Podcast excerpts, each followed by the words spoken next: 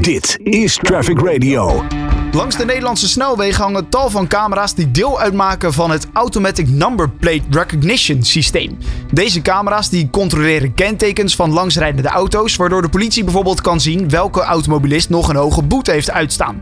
En van die aangesloten camera's kunnen er 55 ook inzittenden vastleggen. En nu wil de politie onder bepaalde omstandigheden foto's van herkenbare bestuurders of bijrijders kunnen gebruiken in opsporingsverzoeken. Hoe dit precies in elkaar zit, dat bespreek ik met Sjoerd Top. Hij is sectorhoofd van de dienst infrastructuur bij de landelijke eenheid.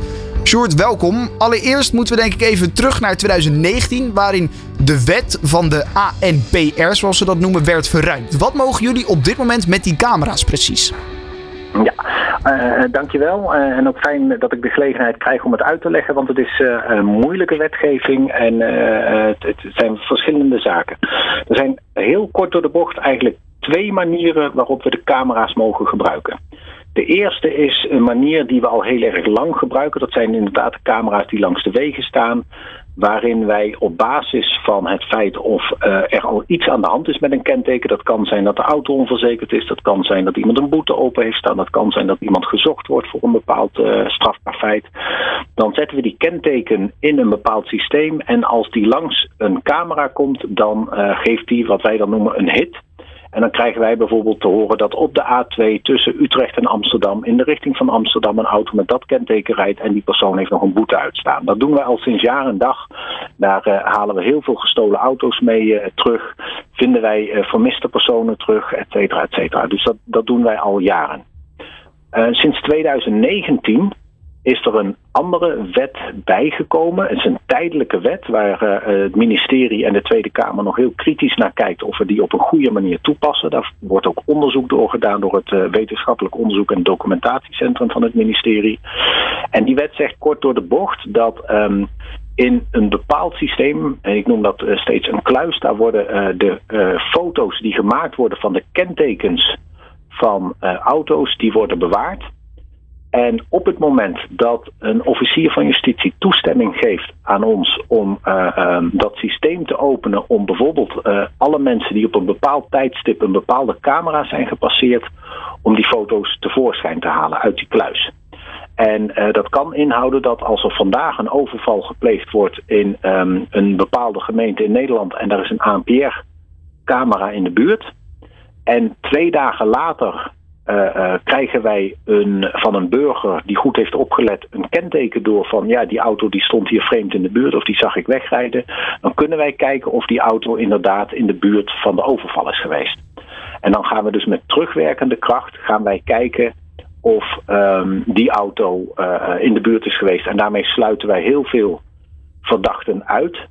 En zien wij ook welke voertuigen in de buurt van wat wij dan noemen de plaats delict zijn geweest. Bijvoorbeeld de plek waar de overval is geweest op het moment dat die overval er was. Dus dan gaan we achteraf terugkijken. En dat kunnen we maximaal 28 dagen. Uh, welke auto's er in de buurt van zo'n uh, strafbaar feit zijn geweest. Ja. Uh, en dat zijn een beetje de, de twee mogelijkheden die er zijn. En dan wil ik nog één ding uh, toevoegen. In jouw inleiding heb je het over 55 camera's. Dat zou impliceren dat wij spe speciale camera's hebben die ook um, mensen zouden kunnen herkennen of waarin zichtbaar is of er iemand achter het stuur zit bij zo'n camera. Dat, dat is niet juist. Wij hebben camera's, we zijn bezig met de vervanging van camera's. Sommige zijn gewoon al 10, 15 jaar oud. En uh, uh, onder hele bijzondere omstandigheden, en dat is de, uh, de stand van de zon, de kleur van de auto, datgene wat een bestuurder aan heeft, in een heel klein percentage van de gevallen van die camera's is dan ook zichtbaar of er iemand of meerdere mensen in de auto zitten. En in een heel klein percentage is dan ook een, een gezicht te zien waar je misschien iemand zou kunnen herkennen. Dus dat is niet bij 55 camera's, maar in een heel klein percentage van de gevallen doen we dit. Want de camera's zijn echt gericht op het herkennen van de kentekenplaat. Oké, nou dat is goed om te weten. Dus dat is in ieder geval hoe het nu in elkaar zit. Uh, deze uh, wetgeving is in 2019 ingegaan en geldt dus voor drie jaar. Um, betekent dat op 1 januari 2022 dit komt te vervallen. Jullie willen uiteraard dat dit verlengd wordt, maar ook nog dat dit een soort uitgebreid wordt, verruimd wordt, als ik het goed heb begrepen. Nou, dat klopt. Kijk, en even voor alle duidelijkheid.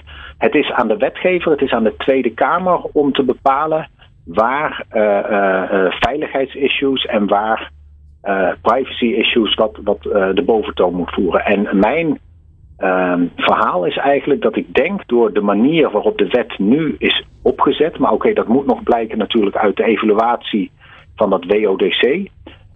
maar dat de wet op dit moment zo in elkaar steekt dat ehm, wij soms meer privacygevoelige gegevens op moeten vragen van onschuldige burgers dan dat nodig zou zijn, omdat wij in een heel enkel geval misschien ook een foto kunnen herkennen. Mag ik dat aan de hand van een voorbeeld toelichten? Jazeker. Um, stel nou weer, dan gaan we weer naar die overval op een juwelier uh, terug.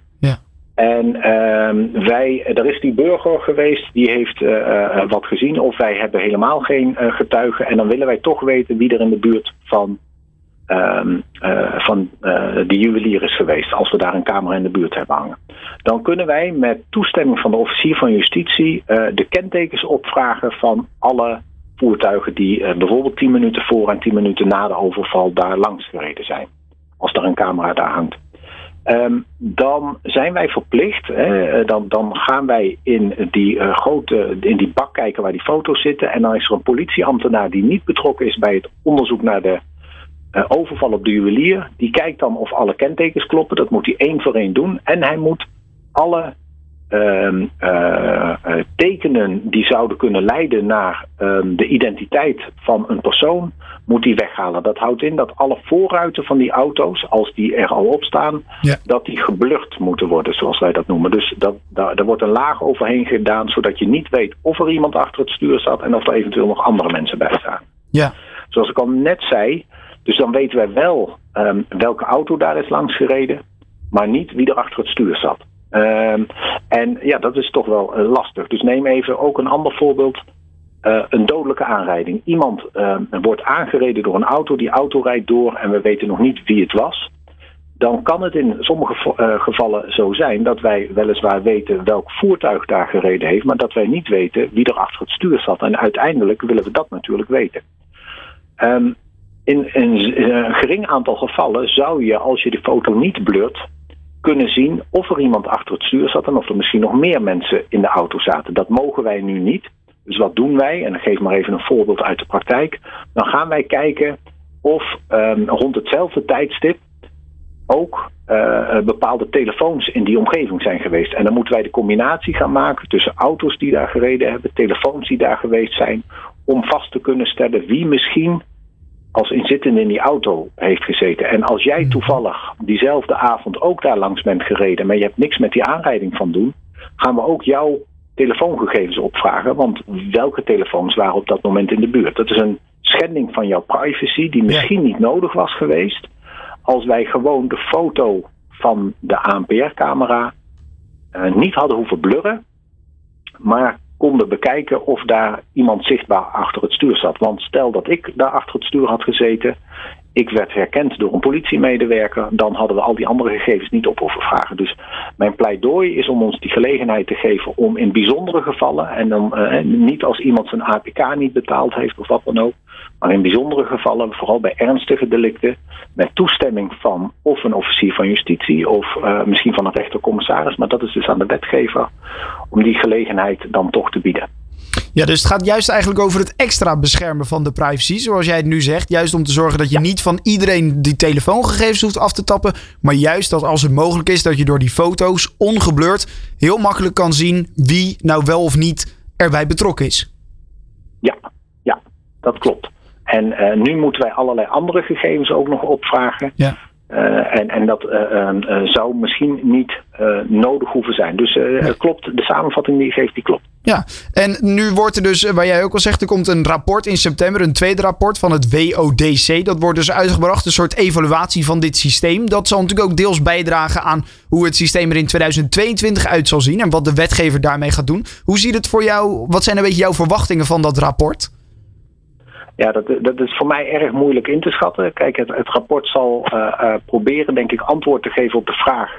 Want het is uh, de constante balans. Hoe effectief is het gebruik van ANPR-camera's afgezet tegen de schending van de privacy van burgers in Nederland? En hoe is dat volgens jou? Ehm, nou ja, kijk, ik, ik ben van mening en dan, dan kan ik heel veel voorbeelden aanhalen van de afgelopen weken en maanden waarin ik echt kan zeggen, zonder de hulp van ANPR was Nederland een stuk onveiliger geweest. Ik neem even het voorbeeld van de zware overval die gepleegd is in Amsterdam Noord. Bij dat geldtransport. Wat eindigt mhm. in Broek in Waterland. Ja. Uh, niet lang na de overval hebben wij nog een van de overvallers op de A16 bij Rotterdam kunnen aanhouden. Dus dat is 60, 70 kilometer verderop. Omdat de auto die gezien was bij de vlucht van de overvallers, dat die langs de ANPR reed. En hebben wij dus kunnen voorkomen dat een van de overvallers het land uitgevlucht was, omdat wij eh, er op tijd bij konden zijn. Hadden wij geen ANPR gehad, hadden wij niet de mogelijkheid gehad om daar heel snel op te acteren, dan eh, eh, was dat niet gelukt. Dit is overigens wel de manier waarop we ANPR al jaren gebruiken. Dus dat gaat even los van de mogelijkheid die ons vanaf 2019 is geboden. Maar er zijn een heleboel andere uh, misdrijven waarin wij uh, uh, geen idee hebben wie bijvoorbeeld een moord of een doodslag heeft gepleegd of een overval heeft gepleegd of bijvoorbeeld iemand heeft doodgereden waarvan wij zeggen ja maar wij willen gewoon wel weten welke auto's in de buurt geweest zijn die mogelijk zouden kunnen leiden tot een dader. En, en, wat heel erg moeilijk is, want dat is ook, hè, we, hebben heel veel onderzoek gedaan naar hoe effectief is gewoon cameratoezicht. Dus camera's die door gemeenten worden geplaatst, bijvoorbeeld in uitgaansgebieden. En wat je heel vaak ziet, is dat de camera's een bijdrage leveren aan de oplossing van een strafbaar feit. En dat is ook met ANPR zo. ANPR zelf is nooit, bijna nooit echt um, de enige bewijsmiddel wat leidt tot, uh, um, tot veroordeling van een verdachte. Maar het leidt wel tot het uitsluiten van een heleboel verdachten en uiteindelijk het beperken van het aantal verdachten, waardoor we met andere opsporingsmiddelen verder kunnen komen. Ja, dus ook tot een uh, onderbouwing van. Uh, dus ook tot een onderbouwing van de juiste verdachte, inderdaad, uiteindelijk. Uh, ja, ja. zowel de onderbouwing waarom iemand wel verdachte is, of het uitsluiten waarom iemand niet de verdachte is. Hè. Dus stel ja. bij zo'n overval willen wij ook weten of een uh, erkende overvaller in de buurt is geweest. En of de overval in Utrecht was.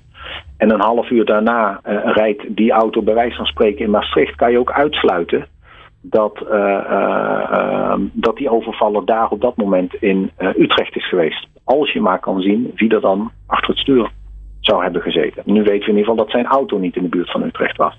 Ja, nou, de oproep vanuit jullie die is in ieder geval uh, kenbaar. Uh, daar is uh, veel over te lezen geweest in het nieuws de afgelopen dagen. nu is het nog even afwachten wat de wetgever ermee gaat doen. Voor nu in ieder geval Sjoerd Top, sectorhoofd van de dienstinfrastructuur bij de Landelijke Eenheid. Bedankt voor je tijd en je toelichting. Bedankt voor de gelegenheid om het toe te mogen lichten.